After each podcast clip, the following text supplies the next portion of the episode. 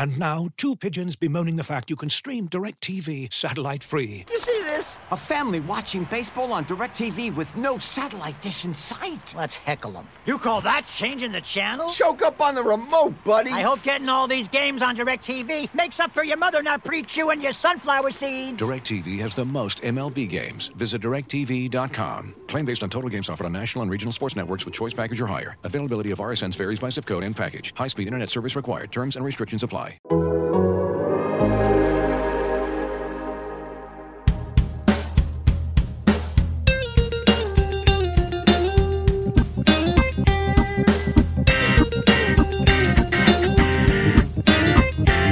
Welcome to Rates and Barrels. It's Thursday, June 23rd. Derek Van Riper here with Eno Saris. Eno's laughing already. We're 4 seconds into the podcast. You got to check out YouTube. We're trying to get more people to subscribe to the YouTube channel and hit the like button on our videos. You got Officer DiGibuti over here. I'd love to buy some new boots, get some new boot goofing in later today. That's what's on my to-do list. But on this episode, our to-do list includes the kind of sister episode of the pod earlier in the week. We were talking about buy high hitters earlier in the week. Today, we're going to talk about some buy high pitchers, get some questions in the mailbag about a few struggling players. We got the Giants adding a couple of bats that are kind of these positionless guys that could be pretty interesting with the right sorts of adjustments. We'll talk about whether or not it actually happens. We got a Spencer Strider question, which, as you might see on YouTube, kind of fits the vibe that I'm projecting over here. And actually, if you're wondering, why is he wearing sunglasses? Dylan Cease, Spencer Strider, and you. Yeah, why is he wearing sunglasses? Well, it's because with the sunglasses, I don't look like a Scooby-Doo villain. Without the sunglasses, I look like a Scooby-Doo villain. That's not a compliment to myself. So I think it looks a little better with the sunglasses going. But nevertheless, here we go. We are off and running. We were talking about buy high pitchers. We talked about Shane McClanahan a couple of weeks ago as someone who had really made the leap and had kind of put himself in the conversation, maybe to be a first round pick if you were doing a midseason draft or if you were starting to think about early, very early 2023 draft boards and what those might look like. So I don't think we need to go into any extra detail with McClanahan here. Well, I should throw a caveat out there, man, like or a mea culpa. I had him at 11 in my ranks. I think partially that's because the bat had him at 16th, and I felt like, you know, I've had Shane McClanahan as a borderline top 10 guy all year. This is where I had him. I'm ahead of the bat. Everything is good. Part of that is because he's projected for fewer innings going forward. You know, someone asked me, would I trade, you know, I have Rodon ahead of him. Would I trade McClanahan for Rodon? And I said I would at the time. And I think it's pretty close there, even though Rodon is 7 and McClanahan's 11 on my ranks, because, you know, there's a possibility that Rodon throws more innings, but, you know, he's projected for 118 more innings, Rodon, and McClanahan 97, but Rodon has that injury history. So do we really believe that? I think sort of with some internal soul searching, I do believe that McClanahan is a top 5 pitcher. So I don't think it's like the worst mistake I've ever made, putting him 11 when maybe he should have been 5 or 4. But I do think it's worth pointing out that he probably will have fewer innings than anybody not named Jacob deGrom. That's in that top 10 range. Yeah, I think we've seen that in recent years where there's oftentimes one pitcher with a considerably lighter workload than the other top 5 pitchers on earned value because their strikeout rate is exceptionally high and their ratios are phenomenal over 160 or 170 innings. DeGrom and Kershaw have done these things before. Right. I think that's more in line with what you're thinking in terms of the gap between other ace workloads and McClanahan's 2022 workload, but he belongs there. If you're trading one of your best bats or even your best hitter to get Shane McClanahan because you have a roster that has too much hitting and not enough pitching, I'm not going to push back on that. I think it's actually a smart move. Also, philosophically, we're starting to see home run on contact go up. And so I believe that this might be an interesting time to do something like that because you will get power from other sources. Pitching will become more scarce. And it might be good timing to go get an ace like that. It might make sense. Yeah. Because we are probably going to see ERAs go up a little bit. Warmer weather, more runs scored, ball interactions. We're not going to get into the ball today, are we? We're going to save that for a future Wednesday, maybe. Yeah, I'm going to save you from yourself on this one. I'm not going to push it. Written enough about muddy balls. Enough for an entire lifetime. I would say, Joe. It's in The Athletic today if you'd like to look. TheAthletic.com/rates and barrels, $1 a month for the first 6 months. Read about the muddy balls. There you go. Muddy balls, muddy balls. It's hot, hot, hot. Joe Musgrove, I think, is another guy we talk a lot about on this show who has reached another level, right? I think you were as high on Musgrove as anybody I saw rankings-wise going into this season, and he might be even another step above where he started, which is everything falling into place, I guess, right? More time on a great team, continuing to hold some of the skills that we saw from last year. So I guess... And I did the same thing with him, dude. Is he in the top 10, though, now?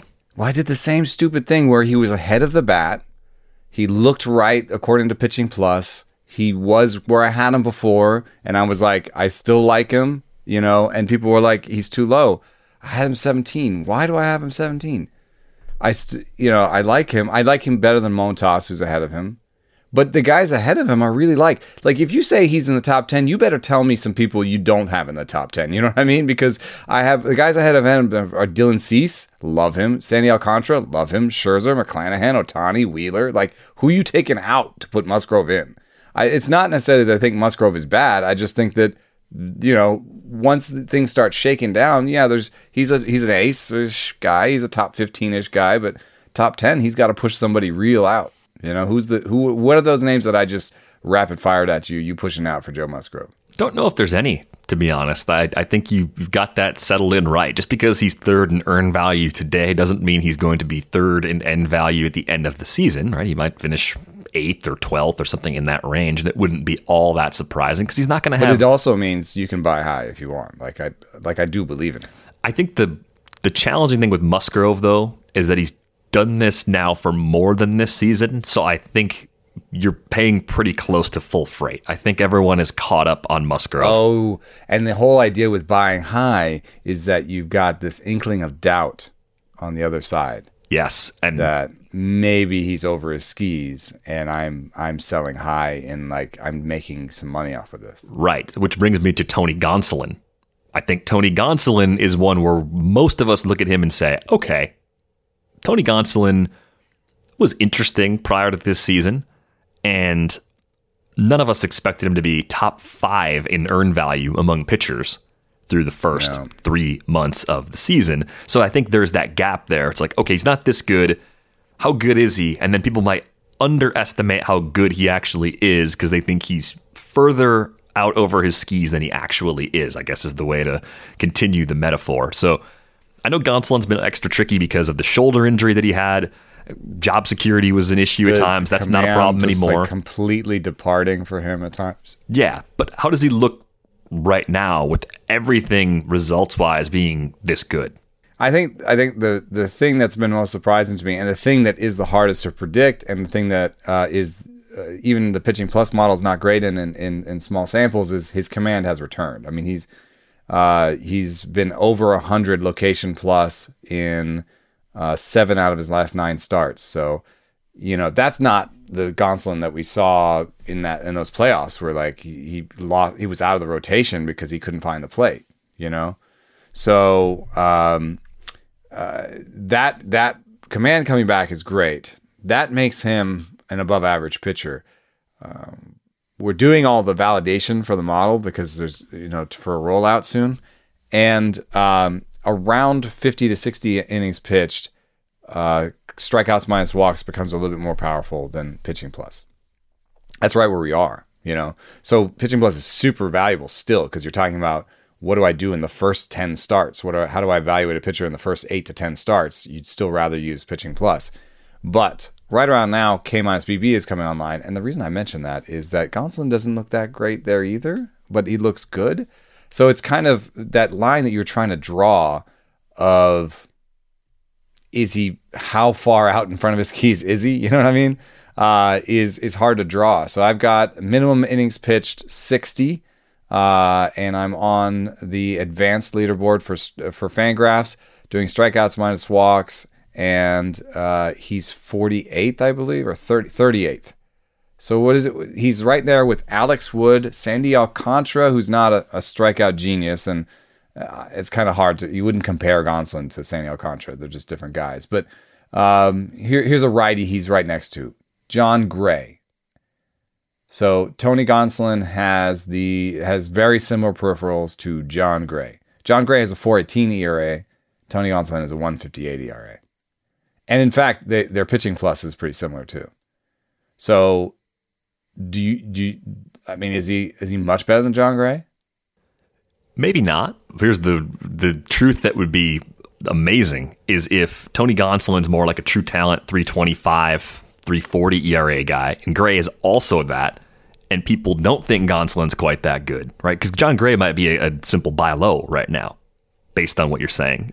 I mean, yeah, I think, yeah, he's been throwing the curveball more. There's a piece, I got a piece coming out tomorrow. He's been throwing the curveball more, and it's improving and it's good. I think John Gray's fine, but John Gray is the kind of guy that I would have as like a top 50 pitcher. I wouldn't start him in every single start, but I wouldn't drop him for a streamer. Yeah, I think with Tony Gonsolin, the buy high is like going to require a little more precision. I think the Gray comp is actually, you know, pretty fair. I think with Gonsolin, fastball velocity is a little lighter than you'd like it to be. So that's one knock against them. Arsenal's deep. He's fixed some of the command issues. The control looks pretty solid across the board. I think if you treated Gonsolin like a top 40 starting pitcher the rest of the way, that would be appropriate. And again, he's been a top 5 guy based on results so far. Mm-hmm. But when you trade for Tony Gonsolin, do you think you're able to get him for less than it takes to get a top 40 starting pitcher? Or maybe, I mean, is that even possible at all? It really depends. Part of this depends on who drafted the player, if they believed he was a sleeper, if they've lost other players. Obviously, there are tons of other variables that come into play here. But I think figuring out where Gonsolin truly belongs and then where Gray would be on that same list, I think John Gray probably is a top 60 starting pitcher the rest of the way. And we often say that once you get past that top 25, top 30, that next chunk from 30 on down to about 75 is wide open. There's a lot of room for players to move within that group. So I don't think Gonsolin is elite. I don't think many people out there think he is. I think he is better than we expected, but I think placing him, it might be hard to get him via trade at a level that you're comfortable with because he's just been so good in the results so far. Yeah. Yeah, and I just also I wonder what the role of schedule is. If you are going to buy high, I would try to game out his schedule. You know, he's had some good offenses, but there's a fair amount of Arizona in there. In fact, he was lucky enough to get Arizona 3 times in his last 10 starts. You know, I wonder what that looks like. Of course, he's gone into Cincinnati and done well. He's handled the Mets, so he's handled some good offenses. But you know, I would want to know what the schedule looks like going forward. Let's take a look at Alek Manoah. I think there's a little more of a McClanahan-y vibe in terms of being a young guy that misses some bats and it could be very good for a long time. He's doing it against tough competition in the AL East. So how much of a bump has Manoah received since you were ranking players at the end of draft season? Well, one of the things that has actually improved for him is his stuff. So I know that his strikeout rate is down. That's a little bit weird for me. I think it's just, I don't know what it is. I would assume that his strikeout rate will go up going forward. And so it's one of those weird things where like, his peripherals are okay. You know, back to that strikeout minus walk leaderboard. Let me see where Manoah is. He's 25th, so that's pretty good. He's right there with Charlie Morton as a comp, and in fact, they both have great breaking ball and good command. So yeah, I you know, he's comfortably a top 20 pitcher. I think he's probably a top 15 pitcher. And I think he, in fact, can be better than these peripherals going forward because I do think he can strike more batters out. It's kind of interesting. The pitch mix looks almost identical to last year in terms of the fastball, slider, changeup just under 10% of the time, slider just under 30% of the time, a lot of fastballs, not a big jump in terms of velocity, but is it movement? Is it just a little bit of refinement in those areas that's enabled him to be more productive? And the other surface thing that clearly stands out to people is just the walk rate's lower. He's cut his walk rate down to 4.7%. And we didn't see much of Manoah in the minors because of the lost pandemic year in 2020. So I think it's been very difficult all along to even come up with a true baseline for what we expect his walk rate to be. I think the struggle for Manoah is the four-seam fastball. He has starts this year where he's had 118 stuff plus on it, and he's had starts this year where he's had an 83 stuff plus on it. So I think that maybe he's kind of a true sinker baller that learned how to put ride on his four-seam. That's what I would assume kind of from his slot and just looking at these numbers. And the four-seam, when he's going right, is better than his sinker. He's lucky that he has both, though. And in fact, I've heard that is a bit of a cheat code when it comes to pitchers. It's something that I want to look for going forward. If a pitcher has a four-seam and a two-seam, they can do things with the fastballs where it truly becomes two pitches as opposed to just a fastball, quote-unquote. Right. You know? In terms of a hitter's approach, let's say you're approaching an at bat and you know the guy has just one type of hard pitch, right? Then you can say, okay, he's got the four seam. When it's hard, it's going to look like this. It's going to jump at me. I'm going to target the top of the ball and hit it flush and blah blah blah. I have my ideas, right? But if they're like, remember Jay Happ? I do. Happ always was better than you thought, and part of it was, he had pretty good distinction between his four seam and his two seam. He had two very separate fastballs. And now what happens is, if it's hard, the hitter has a second decision they have to make. It's hard, and then what? You know what I mean? Like, ooh, fastball. Oh, crap. Wrong fastball. Mm-hmm. You know? And another thing that I looked at, I talked to Eugenio Suarez about this once. When Suarez was going really well, one thing that he was doing that was a little bit unique was he could hit the four seam and the two seam. He had the ability to hit both fastballs. But if you look at, you know, the types of hitters that there are out there, for the most part, they're good at one or the other. So you can look at pitch info, pitch type values on Fangraphs, and that's just summing up their value on pitches. If you look at the guys who are good at four-seamers, Aaron Judge is great at four-seamers. He's average at sinkers. Jeremy Pena, great at four-seamers, average at sinkers. Bryce Harper is the fourth best hitter in the major leagues against four-seamers. He has a negative pitch-type value on sinkers. Jorge Soler is the same. Rafael Devers has a negative pitch-type value against sinkers. Now, if you do it the other way and go by sinkers, Cole Calhoun is the best hitter in Major League Baseball against sinkers. He has a negative value against four-seamers. So one of the best guys that's great at both is Jose Ramirez, Dansby Swanson, Wilson Contreras, Mike Trout. You might have heard of him. Yeah, he's pretty good. Tommy Edman, Nolan Arenado. So there are guys who do it. I'm not saying there's not anybody who does it, but it's much more common to see someone be better at one fastball than the other. So a pitcher who has both can also switch between the scouting reports, right? Oh, I do have a good sinker. This guy's not good against the sinker, or I do have a four-seamer, you know? So, and I think some of that might end up in foul balls, right? If you guessed hard and you got hard, but you got the wrong hard pitch, I think that might be a foul ball. Right. You're going to get some weak contact. Or weak contact, yeah. Manoah's been good at limiting hard contact. He's got a good home run rate. You look at some of the actual batted ball numbers. His barrel rate this season, 2.7%. Last year as a rookie, 5.8%. Hard hit rate was 31.2%. This is the Fangraphs number, at least, down at 25.8% now.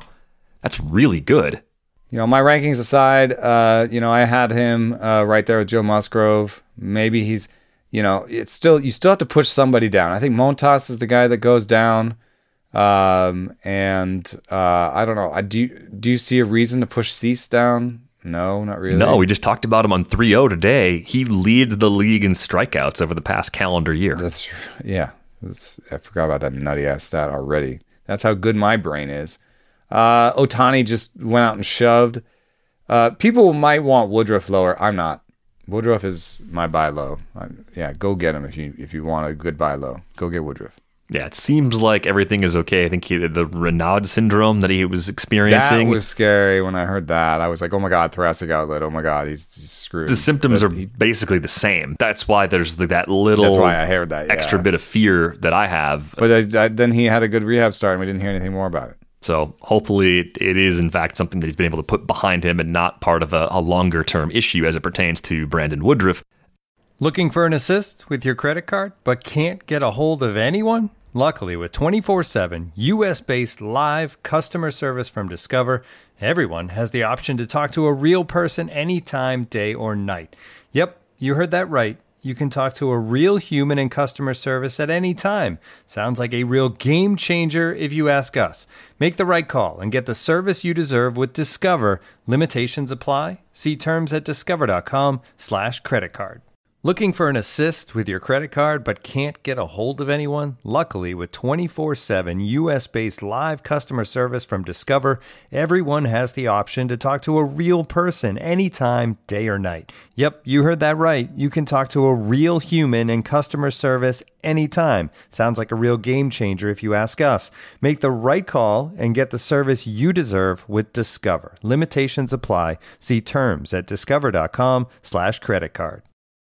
Just thinking a little more about what you were saying about the imbalance for some hitters where they hit four-seamers really well and don't hit two-seamers, I imagine, it's just a hypothesis, I hadn't really thought much about this until you brought it up, that more hitters are dialed in against four-seamers right now than two-seamers just because the league as a whole hasn't favored sinkers in recent years, which probably is part of why the sinker is starting to come back around because it's effective when guys are no longer able to hit it. And a bit of honesty, sinkers and changeups are the things that in our stuff model we are just always looking at. You might like Brizdarg Adderall. I admit it's weird that he has a low stuff number. It's weird. You just watch him, you're like, that's nasty. So, it's obviously something we're monitoring. It's something we're thinking about. It's possible that teams have better stuff numbers on sinkers and changeups because it's possible that your arm angle and your limb angles, your biometric sort of tracking data has a lot to do with what makes a good sinker and changeup. And we don't have that. I don't have access to that. So anyway, that's just something to think about, that if you do think that someone is undervalued on my rankings or by the pitching model, and they do display both a four-seam and a sinker and I'm not saying they throw 2% sinkers or something, that's probably just a measurement error. But if they significantly throw both fastballs, then just consider that. Yeah, definitely an interesting thing to think about as you're looking for guys that might be able to avoid damage at a better than expected clip. We got to Logan Gilbert just a couple of weeks ago, so I don't know if we have to do a deep dive in there. I'm more in than out. I mean, I think I'm treating him kind of like a top 20, top 25 range starting pitcher right now, which isn't that far away from where I had him coming into the season. So if you can get him in that range, I don't see a collapse coming with Logan Gilbert. I think is the easiest way that I could sum up why I'd be willing to trade for him right now, even though his value is seemingly peaking. Yeah, I had him 33, but I had him behind the ones the model didn't understand, which is Bieber, Giolito, and Fried. And I would move him at least ahead of Giolito. Walker Buehler falls out of my top 25 due to injury. Luis Severino is dealing with some weird injury. So, not Luis Severino, sorry, Nathan Eovaldi. So there's some names that I could push out of the way and get Gilbert into the top 30. But again, when you start getting to the top 25, you have to push one of those names I just mentioned out of the way for him. So if you're going to play the would you rather, Logan Gilbert or Zach Gallen? Gilbert. No. Yeah? I think it's Gilbert for me, yeah. I think the arm injury for Gallen's not the same as other arm injuries, right? Because it was more of a contact problem. He got it hitting. Yeah. Slight edge to Gilbert. All right. I like Gallen's wide breadth, like has a wider arsenal. Gilbert doesn't trust his changeup, and his curveball's not good, so he's mostly fastball slider with show me other pitches. But I do like him. Maybe Gilbert has more wins opportunities than Zach Gallen. But I think I would have Gallen. And how about this? Would you rather Nestor Cortes or Gilbert? Yeah, Gilbert. I like Nestor a bit. I've finally come around. Slow to the party. Should have been listening to Nando on that one. He was on board immediately, and as a fellow mustache hire too. Right. I mean, I think that's that goes without saying. I knew we were going to talk about Nestor and Spencer Strider today, so I'm just leaning into the characters that we're talking about.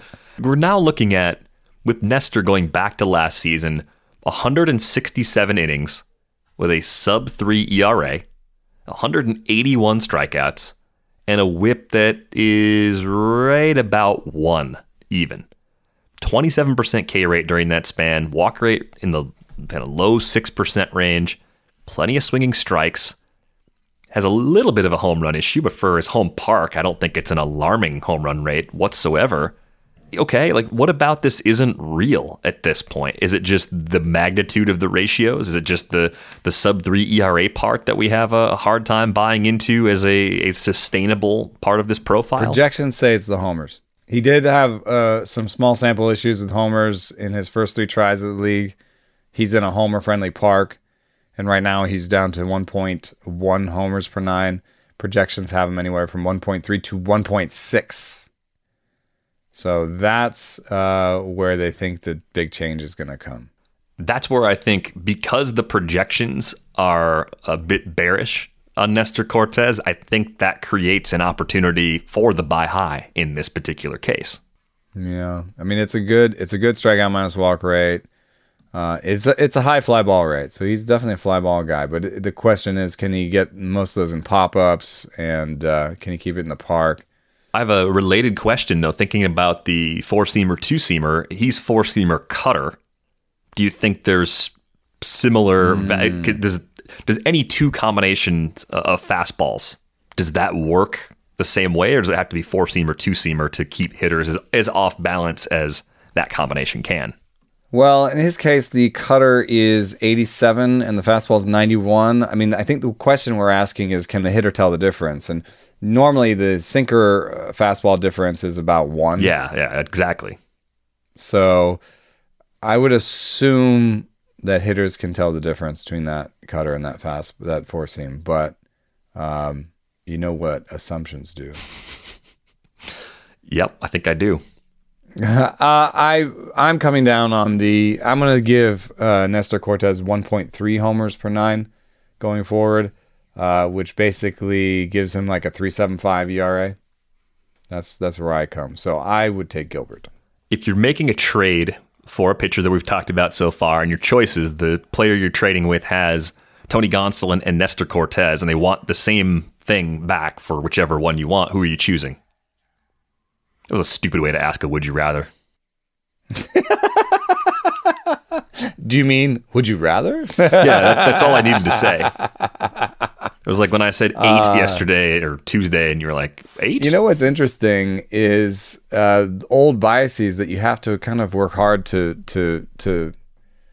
reduce. So the two biases that my blink answer was Gonsolin. I'd rather have Gonsolin. But they're based on two erroneous assumptions that are no longer true. One, the National League doesn't have a DH, you idiot. I mean, the National League does, but National League, you would think, oh, just take the National League guy. Two, Dodger Stadium is an easier place to pitch than Yankee Stadium. Probably still true, but maybe not to the same effect. So I'm going to take Cortes, dude. Okay, but it's close, right? If you're thinking about the top 40 starting pitchers the rest of the way. And I think in our minds, we're always going to try and take guys who have similarly limited track records and try and mush them together. We're going to make pitchers that have less than 200 innings of being as good as they've been with kind of similar skills and say, yeah, those two guys, they kind of fit in the same tier, because that certainly is how my brain works. Another Dodger, Tyler Anderson. I think he's someone that's done pretty well in the model in the past, if memory serves me right, and had a little bit of a correction regression day yesterday. Yeah, he does it in a weird way because he does it with poor stuff and great command. So it's just one that's kind of hard to bet on year to year because in any given year the command can dissipate. More Ks than we've seen in the last couple of seasons, though, as he's tried to put it all together. 22.7% K rate. This is kind of back to what he was in Colorado when no one cared. Best walk rate of his career so far. Home run rate better than it was last year. Projections aren't buying it with Tyler Anderson at all. Projections are telling you to run away, and if you have him, you move him. He fits on the surface into the classic, oh, I got to move this guy now. He's a sell high. But should you be on the other end of that phone call or other end of that email and say, no, actually, he's not as good as he's been so far, but he's better than a mid-fours ERA and a kind of mediocre whip? One thing I will say is that there's some evidence that the last four appearances or last 400 pitches are slightly more predictive than full season stuff. For Tyler Anderson, his best 5 appearances by Stuff Plus have all come in his last 7 appearances. So I think they're doing some tweaking to the arsenal. I think they have really good pitching coaches there, and the Location Plus, except for his last outing, has been excellent. So I would peg him below Gonsolin and Cortes because he's the worst stuff number, and there's just a little bit of a whiff of risk, I think. For example, if one person was going to leave the Dodgers rotation tomorrow, would it be Gonsolin or Anderson? I think the answer is Anderson. Right. Although Gonsolin has a history of relieving, I think it's Anderson. And then he has the worst stuff number of the three, and he also has a long demonstrated home run track record, which, of course, we're all kind of looking around being like, what's it going to be this year? What's the home run, right? What's the true talent home run thing going to be? What are home runs in August going to look like? I will note that I talked to Derek Carty about this issue, and he thinks that the ball effects have been steady. It's been mostly weather, but home runs on contact are up. And if you look at the projections for pitchers, you will see that consistently the bat has the lowest home run per 9 projection, possibly because of the other thing that Derek said, which is I'm always tracking this and always updating the model based on what I see in terms of league-wide home run on contact trends. So maybe home runs on contact are up. The bat says this is going to be a good year for people with home run problems. It still says Tyler Anderson is going to give up 1.5 homers per 9, less than the other ones, but that's still a lot, and have a 4.3 ERA. I will give Tyler Anderson a straight 4 ERA, which is behind the sort of 3.75, 3.5 level of maybe Cortes and Gonsolin. So that makes him an easy pass if you see an opportunity to trade for him, and it makes him somebody you're willing to move. I think he costs the least out of all these guys. I don't think there's anybody who believes that they've found something big with Tyler Anderson. I think he's a perfect dynasty buy because you will give him an A-ball pitcher or something for him. You know what I mean? Like, he's going to cost nothing. Yeah, but redraft, the more shallow the league, the less enticing Tyler Anderson is. Some of these we talked about earlier, they're going to be really good players. Yes, he's not by far and above. You might trade for him in a 10 team and drop him. Mm-hmm. So keep that in mind when if you are trading something away, make it something that you might also drop otherwise. All right, that's fair. It is also worse stuff than Nestor Cortes. You might look at Nestor Cortes and say, wait, he's in the big velo on the fastball. How do they stack up? He's got lots of good shapes. It's, lots of different pitches he throws, lots of good shapes. I think the cutter that Cortes throws is better than any pitch that Anderson throws. A few more names. We'll go rapid fire on these last two. Are you interested in Martin Perez or Miles Michaels as actual buy highs? Obviously, no sort of ace expectation for them going forward, but do you see something different about either one of these guys that would make you think they will, in fact, exceed the expectations going forward? Not on Perez. That was an easy answer for me. I'm totally out on him. Last year, he had a 2.7 ERA. I'm doing this off the top of my head, but 2.7 ERA in the first half and like a 7 ERA in the second half. and got left off his playoff roster. He is not doing anything different that I can tell this year. I am out on Martin Perez. Miles Michaels is Tyler Anderson-ish. He's just a guy that has a lot of pitches and great command. So, you know, these types of pitchers are, I think, great in the season you found them. You found them. Congratulations. They're not, that doesn't make them a great bet next year in the draft. You know what I mean? Mm-hmm. It's like when you find a guy that has sub-average stuff and good command in season, ride him. You found a guy who's on his game and it's going well and he's locating well and everything's great. But that doesn't mean that you need to bump him up in your dynasty rankings or your next year rankings.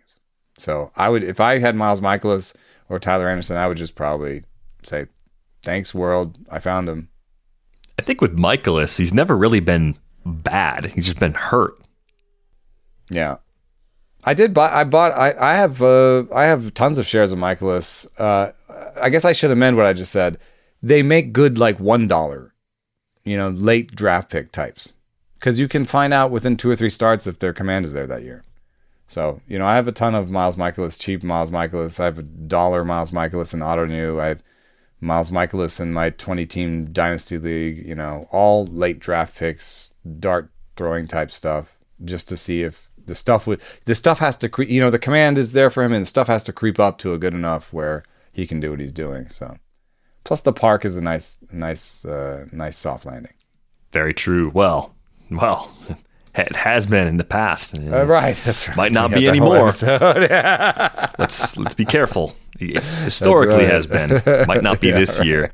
And now, two pigeons bemoaning the fact you can stream DirecTV satellite-free. You see this? A family watching baseball on DirecTV with no satellite dish in sight. Let's heckle them. You call that changing the channel? Choke up on the remote, buddy. I hope getting all these games on DirecTV makes up for your mother not pre-chewing your sunflower seeds. DirecTV has the most MLB games. Visit DirecTV.com. Claim based on total games offered on national and regional sports networks with choice package or higher. Availability of RSNs varies by zip code and package. High-speed internet service required. Terms and restrictions apply.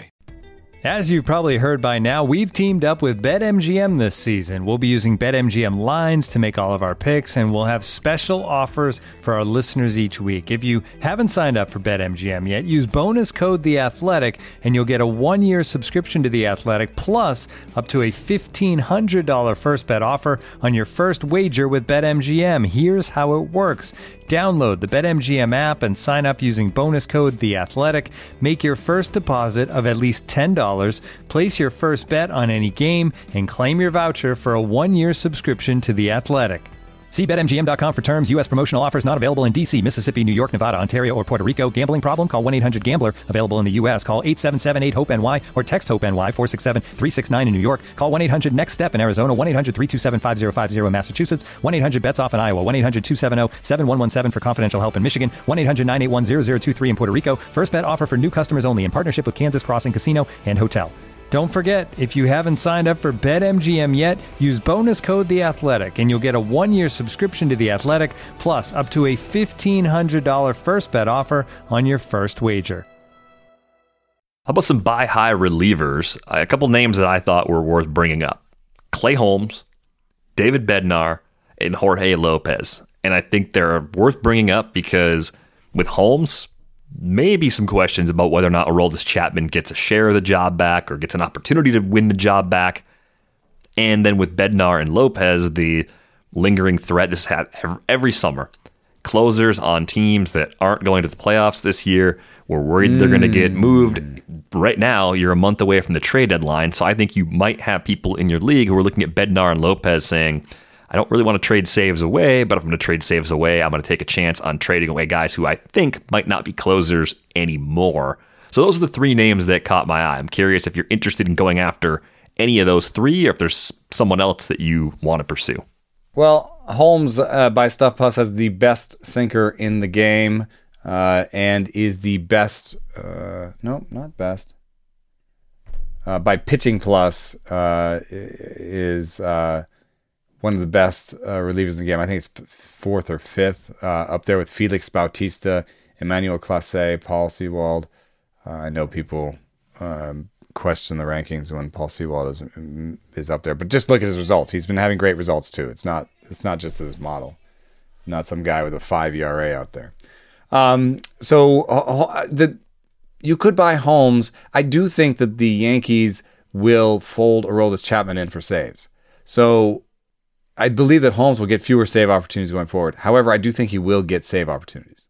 So you could buy him from somebody who thinks he won't get save opportunities and get 5 to 10 more saves.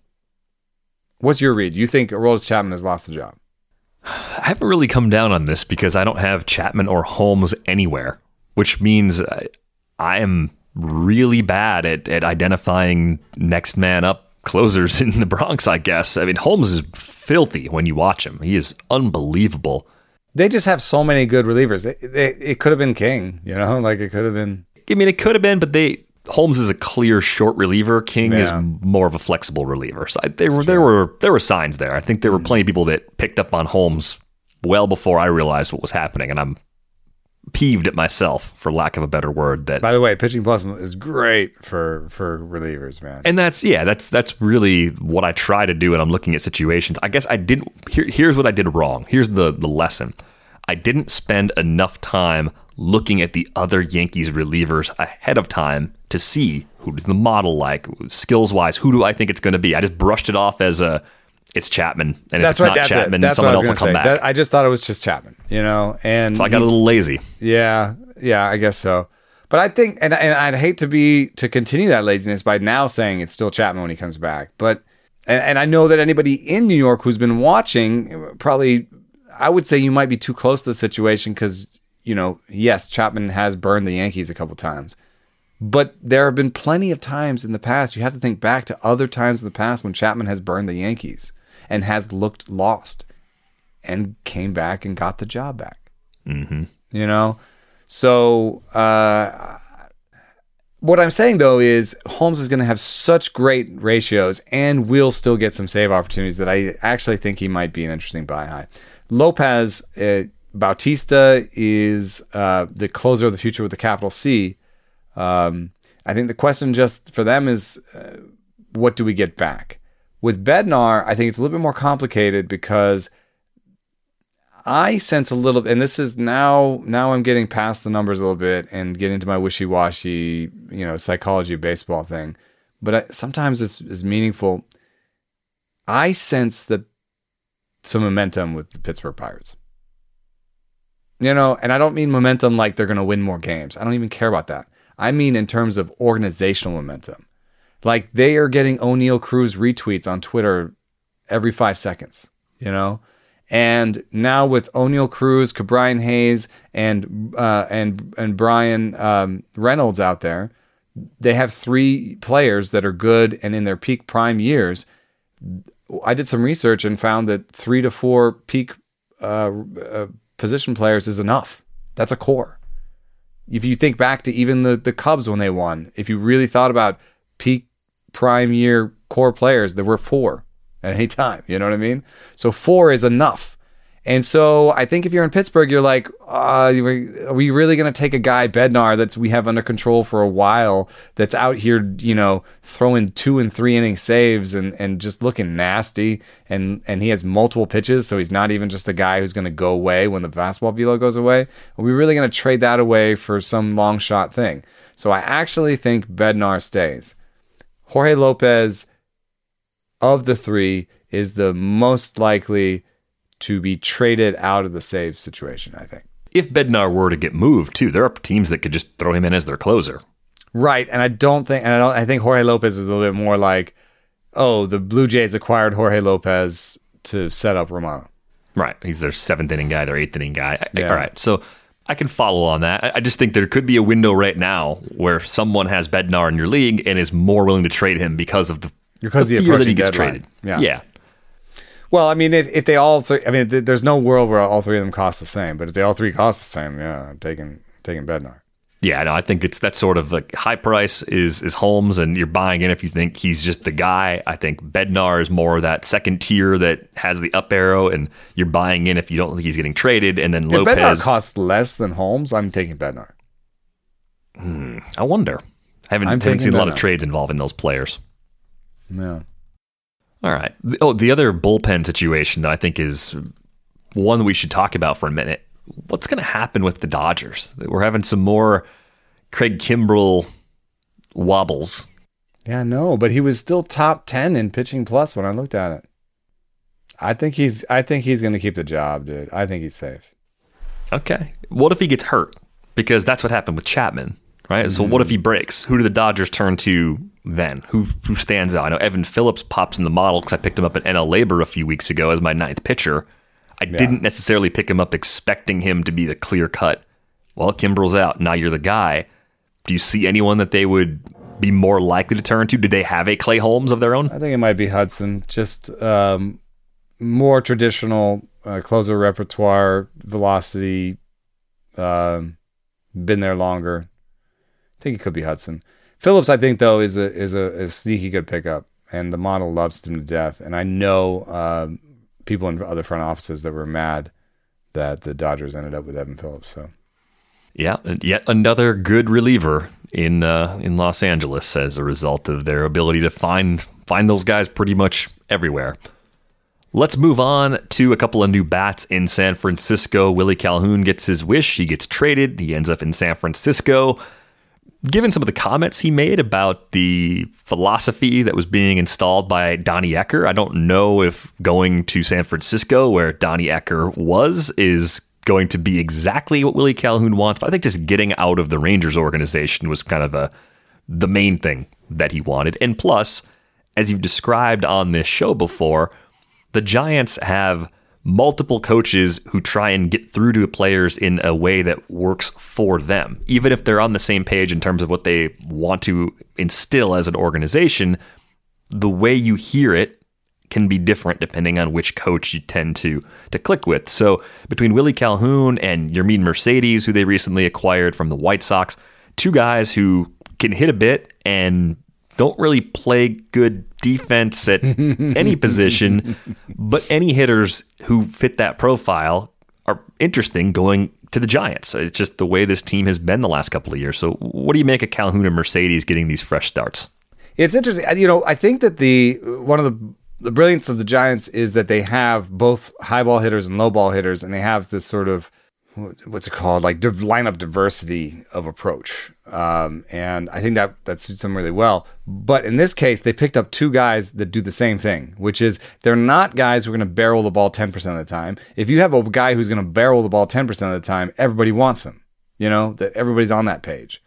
What these guys are going to do is barrel the ball 6 to 7% of the time, but also make contact 14 to 16% of the time.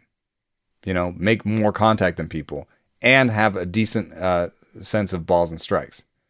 So, it's not a guy who's going to slug 600, but they're hoping it's a guy who can slug 450 with like a 350 on base percentage, right? Now you just got a free 800 OPS. Yeah, where does he play? I don't know. I'll figure it out. This isn't a team that's that has great defenders, everybody, everywhere. This isn't a team that... yes, it would be improved by a superstar center fielder or a young shortstop in his prime. Yes, but in case we can't get those things, we're going to get these bit pieces and make them fit. So the only thing that, I do think it's a bit of a flex to go get, Willie Calhoun saying Donnie Ecker doesn't work for me and put him in the house that Donnie Ecker built. But Justin Vealey is the other guy there. They have multiple voices there, and maybe they're just saying, "Hey, we're not going to try and change you as much. We're going to let you do what you do best, which is make contact, hit a bunch of doubles, the occasional homer." Steamer still says that if you gave Willie Calhoun a full season in San Francisco, he'd hit 21. Well, I know this is probably not adjusted for San Francisco yet, but he'd hit 20 homers with a 250 average, 320 OBP, 430 slugging. Which in this run environment is actually pretty good. It would be 10% above league average, says Steamer. So in terms of the depth chart, though, one thing with Yermin Mercedes is this Giants team is desperate for catching. If you watch the moves that they're making, they just traded for Austin Wins, and they They traded for that guy Papierski. They traded for Papierski with Dubon. They traded for Wins from the Orioles. And they demoted Joey Bart. So they are looking for a solution at catching. They have Kirk Casale. They're definitely trying to improve the catching depth. This is a point of concern for them. Could Mercedes be like the backup catcher, like the offensive-minded backup catcher? I don't think it's impossible. It's going to get crowded at DH otherwise. The other thing that I wonder is a Darren Ruff move imminent? Darren Ruff is still 8% better than league average, but the slugging has not been there for him this year. What's the next move? I know Lamont Wade Jr. is about to come up, so let's build a roster real quick. I know it's minutia, but it's important because it means what is Willie Calhoun's chance. So you gotta have Longoria, Crawford, Estrada, Belt. So that's four. How many? You can have 13 hitters. 13. Now? Yep. 13 hitters now. So we got four starting infielders. Flores is 5. La Stella is 6. 2 catchers is 8. Yastrzemski is 9. Jock Peterson is 10. That's 10. Okay. Slater is 11. You can call that Slater or Luis Gonzalez. That's 11. So you got 2 places left. Lamont Wade Jr. is 12. And Ruff is 13. So who's losing their job? Or were these just depth moves? I think you didn't mention Donovan Walton, so he'd have to go down. He's going down, yeah. I mean, if everybody's healthy, I think so. You had La Stella in that group at the beginning, right? Yeah, so he stays. So your 3 in Sacramento that are most interesting are Walton, who I think is just a career sort of utility guy backup. I don't think you want to play him that much. Calhoun, who people are a little bit excited about, and Yermin Mercedes. So maybe Mercedes is a catcher in this situation. I think maybe he is. Maybe just catching depth, you know. But Calhoun, people are excited about, and he has a good projection. Who's he knocking out? Ruff? Slater? Could be Slater. Yeah, it still looks like a partial share of playing time as the roster is currently built. I keep looking at this team and thinking, like, of all the things they have kind of lined up in the long run, if Joey Bart is not the answer as far as the long-term catcher, I think they need to think about making a trade for one. And if you need that now, look across the bay. Sean Murphy sitting right there. I mean, there's a guy that could solve your problem for the next several years. At the very least, you're getting a good defender with Thump. Maybe you get even more from him offensively. They could probably make a few adjustments with him and help him unlock what I think is the offensive profile of a top 10 catcher. I think that's reasonable for Sean Murphy. So that'd be a good move for them to consider making, and they probably have some combination of players they could put together to actually make that deal with the A's. I'm becoming pessimistic about this team, and I know that we've talked about them a lot, and we can stop talking about them soon, but I would just say that they are not young or good defensively at any premium defensive position. The closest you get is Tyler Estrada at second. They need 3. And they just traded away Duggar. So I actually don't think Slater loses out to Calhoun, because you need Slater as the backup center fielder. Your 2 best center fielders are Yastrzemski and Slater, and neither of them are great center fielders. So I don't think Calhoun's making this team anytime soon. It could just take an injury to open the door, and maybe they want a couple of weeks in AAA with them to make a few adjustments before they give them that opportunity. But none of these are, but my grander point also is that none of these are long-term fixes. They're doing the best they can to like have a winning team while their guys are old, but they really, really need guys like Marco Luciano, Luis Matos. They need those guys, and they need them soon, because it's getting real kind of haggard up the middle here. Let's counter it as prospect of the week. I mean, I think Luis Matos, he deserves attention, not because he's playing well, but how concerned are you by what you've seen at high A this year? He's hitting 190 with a 262 OBP and a 246 slug. It's only 33 games. I know he's young for the level, but this is a guy that is a really important part of their future. Their system is still, as a whole, one that I think you have more questions about than clear-cut answers. Luciano should be an eventual star. He'd be the kind of player that eventually fits in as one of the three core players for a team, you know, going into a 5 or 6 year window.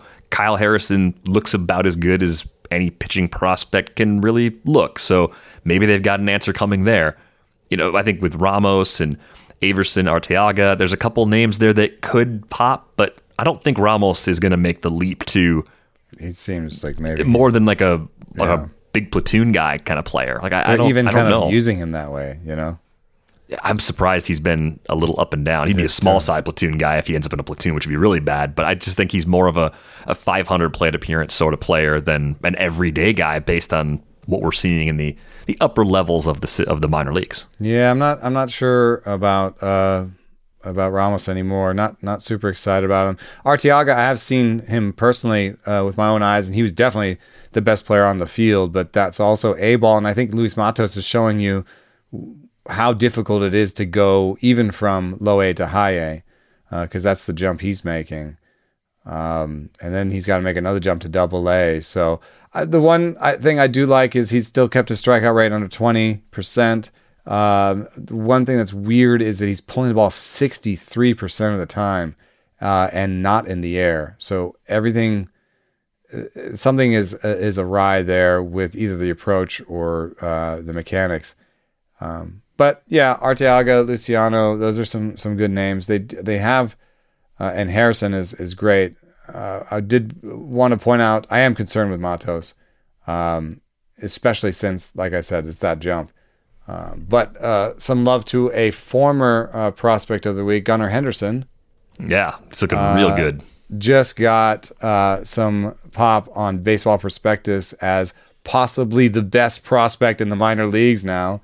So ooh. I'm super happy that once I made him Prospect of the Week, I went out and got as many shares of him as were still available to me. So, yeah, I mean, he's doing everything right. So we will have to do more research and get you guys a real Prospect of the Week coming up soon instead of this sort of half-assed Matos Hunt and Henderson action. I just think it was worth bringing up the Giants system, though. We got to check back in with those guys, and yeah, because I have Matos in a long-term league, and I am worried, and I'm willing to trade him as someone that's trying to make a run in that league this year, and I don't think I'm going to have a lot of regrets if he does turn around. Good for him. I hope he does. I think it could take a little longer than I was hoping. I thought he might be someone that cruised through in relatively short order for an international signing and would be an impact guy right away. It's just going to be a longer road than we had hoped. I will trade you somebody in A-ball so hard. I will give you this A-ball hitter with a 400 average. I will give him to you. Here you go. Give me something good. Well, I think I'd be... yeah, that's... I mean, you can usually feel good about trading players at the A-ball level in long-term leagues for the most part. Here's something we have to do, given the circumstances. We have to talk about Spencer Strider, because there is a question from Ryan. And Ryan wants to know, what's the difference between Spencer Strider's command and stuff as a starter compared to what he was doing earlier in this season as a reliever? Is there a chance that Spencer Strider is a top 15 to 20 range starting pitcher moving forward? There is. You wouldn't rank him as such because of the risk, but I do think there is. And one thing that's been amazing is that his stuff plus has come down as a starter. As a reliever, he was throwing 150s and 160s out there and just being basically had the best stuff in the major leagues. As a starter, once he's crossed the 80 pitch threshold, that's gone down significantly to basically 110 to 130. He does have one starting appearance, the one where he threw 106 pitches. He had a 140 stuff plus. So he still looks great when it comes to that. But what's really been great is, you know, after his first three appearances, he had a really low stuff plus number. He had two 80s in a row. in location plus, sorry. And so you thought, oh, this is a traditional reliever type. He can't command the ball. You know, this is Matt Brash, right? I mean, there was a lot of similarities, but that was 150 pitches in. Location plus comes online last of the three models. And it really does take about 300 pitches. So 150 pitches in, he had like a 90 location plus, and you thought he was a reliever. Here are his next three location pluses in order: 105, 117, 112. Since then, he's had two starts under 100. So I think the location stuff was, I think he does, he had, you know, his last start was 90 location plus. Four starts ago, he had 85. He does, he, you know, he's not like Aaron Nola. You know, he's not like a command artiste, but my long-term concerns about him having only reliever command are out the window. And so he's been regularly throwing up 115s pitching pluses as a starter. That's really, really good. So I'm all in. And this might be a great time to go get him because he's just coming off of a bad start, right? Yeah, I mean, I think he fits into the buy high conversation, too. That's why I thought it was a really good question to put on this particular rundown. Yeah, and he's kind of an interesting guy because he'd buy high and also just gave up 6 runs. Like, one of those moments where, like, the cost might not be that bad. Maybe someone thinks, oh, man, he isn't. He's just a reliever. Go get him now. Yeah, a bit of a temporary break. I mean, I know Dylan Cease's arsenal when he came into the league was just a little bit deeper than Strider's is right now. But just in terms of strikeout expectations, getting by with a slightly elevated walk rate, I kind of think that's what I think Strider will be. Freddie Peralta had this too. Tons of Ks, walk problems, some inconsistency with command, but he got through it to the point where, I mean, look where Freddie Peralta was going in drafts this draft season, kind of at the 3-4 turn of 15-team leagues. Cease, a big riser these last couple of seasons. I think Strider could be more like those guys as far as how he's valued and the types of roto value he brings back in these next couple seasons. Yeah, and the changeup is really, really inconsistent and, you know, goes from negative to positive stuff plus, but it flashes okay. So, you know, I do think there's a possibility he has at least a show-me changeup. And I guess, you know, he's got some of that Drew Rasmussen, upside limitations in terms of how long will they let a fastball slider guy who was a reliever this season go into deep into games? How many wins will he get? Probably not a good quality start guy. But in most leagues, I want Spencer Strider. Does he fall in the group ahead of Nestor Cortes and Tony Gonsolin, or is he part of that cluster value-wise, even though his ceiling is considerably higher? I had him behind those guys, but close. I had him right there. I've wanted to be aggressive, and so I put him in the 30s. I might push him ahead of... ahead of Lance Lynn, but ahead of Jose Berrios? Maybe. I don't know.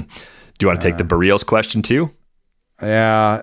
Can I paraphrase? Is it just what is wrong with Jose Berrios? Basically, it's a... yeah, we got the question from Pete. He's baffled by the ever-worsening StatCast profile in the face of pitching plus, still kind of saying, no, like you should believe in Jose Berrios. So what should we do with him?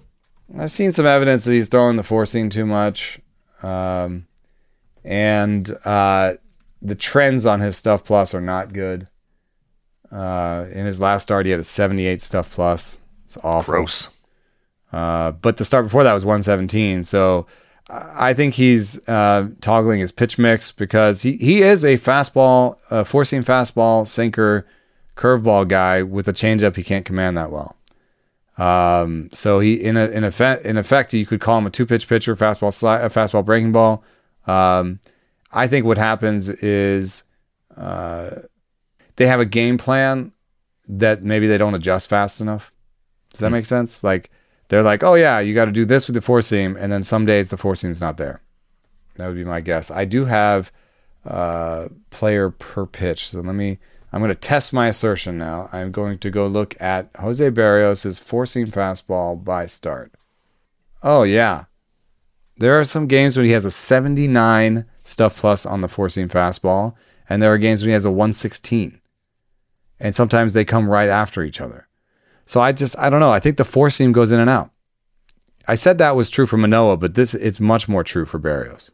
At what point then would you look at a gap from game to game and say, yeah, players are waves, they're not perfectly the same every time out, but I would wonder, is he tipping? How could you be that different with that pitch? That doesn't add up. Yeah. Let me see if his release point is dropping. Sometimes if you're hurting in a small way, your release point adjusts. And if your release point adjusts... And he's really had a durability since coming to the big leagues, too. Yeah, but sometimes, there's durability like being out there, and then there's durability like actually feeling good. I think there must be... There it is. Sorry, there was an accent situation. Doesn't look bad compared to last year. I'm just looking at his... vertical release point. It's dropping a little. It's dropping from where it used to be. Let me see about game by game. It's all right. I don't really have a great answer except that I think that his four seam is not naturally great. He hits. Yeah, there's been a 2-inch difference in his four seam release point over the course of the season. So I think it might be, to get the right four seam, he needs to really be on top of the ball. In some games, he can kind of reach up there and do it. In some games, for whatever reason, he can't. Is that a satisfying answer? Probably not. It doesn't. Does that give us a way to act with him going forward? Yeah. Am I right to assume you wouldn't be actively trading for him right now? Wouldn't take much to get him relative to draft day, anyway. Yeah, his projections are pretty mediocre right now because of his strikeout minus walk rate. We're 75 innings for him, and he has an average strikeout minus walk rate.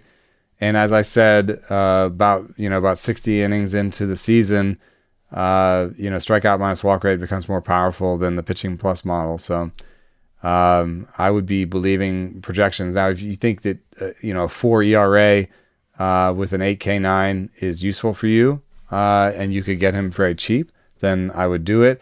And also, I think if you were buying for next season, I think that he might be an interesting dynasty acquisition. Yeah, he's old enough where it's not going to... It wouldn't cost you too much. You'd just be betting for a rebound to where he was, any of the previous seasons, Still young enough to do it, hasn't lost much velocity, so I could probably talk myself into that. I think the other question that could come up is in 10 and 12 team leagues, he's probably going to get dropped in some of those formats at some point. If this continues, are you kicking the can and taking a chance on him making some adjustments in season? And that probably comes back to how valuable is a 4 ERA in your particular league? What is your pitching situation looking like? I think the team context is good in terms of win and K potential, at least, and if he could just make a couple small changes. Yeah, let's but also just look at him. Let's pretend he's a matchups guy. Let's go backwards and see what we do. At Chicago White Sox, if he was just a matchups guy, I wouldn't throw him there, right? You miss with the injuries the White Sox have been dealing with. I've been more willing to chance it with them. All right, but let's say he's a streamer, okay? Let's say he's streamer level in a 10-team thing. We could do this going forward. They get the Brewers this weekend. If he's pitching in that series, would you throw him on the road at American Family Field? No, I think no, because that's like at Chicago. What's home against the Red Sox? Probably a no. Yeah, I guess that's a no. What's after that?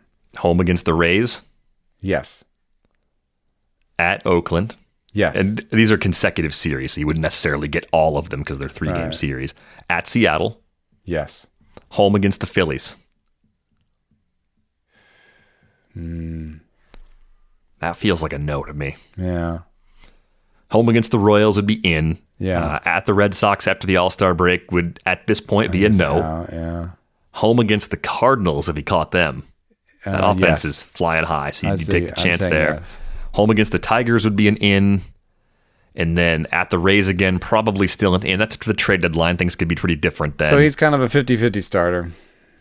50-50. Some pretty good matchups in August. They catch the Orioles a couple times that month. They've got an Angels team that who knows what kind of shape they're going to be in. Cubs. So if you have any sort of bench, I think he'd be, and he did get dropped, or you could get him for super cheap. I think it might be interesting to have him as one of those starters you have on your bench that you start, once every other start. Wow, they're going to see the Orioles a lot. Like I have Tyler Mahle still on my Dynasty 12-team bench. For some people he's droppable. For me, he's the guy I start away from home. Yeah, and occasionally at home. But yeah, plenty of strikeouts as we discussed on the 3-0 show. Yeah. He's been a machine in that category as well, over 200 in the past calendar year. See, leaderboards are fun, especially when presented as a game show. We have to go. If you got questions for a future episode, you can email us, ratesandbarrels at theathletic.com. If you don't have a subscription, get one for $1 a month for the first 6 months at theathletic.com/ratesandbarrels. On Twitter, Eno is at EnoSaris. I am at Derek Van Riper. And thankfully, construction seems to be done on the side of my building, so I think we're back to a normal schedule. We should be back with you on Monday. Thanks for listening.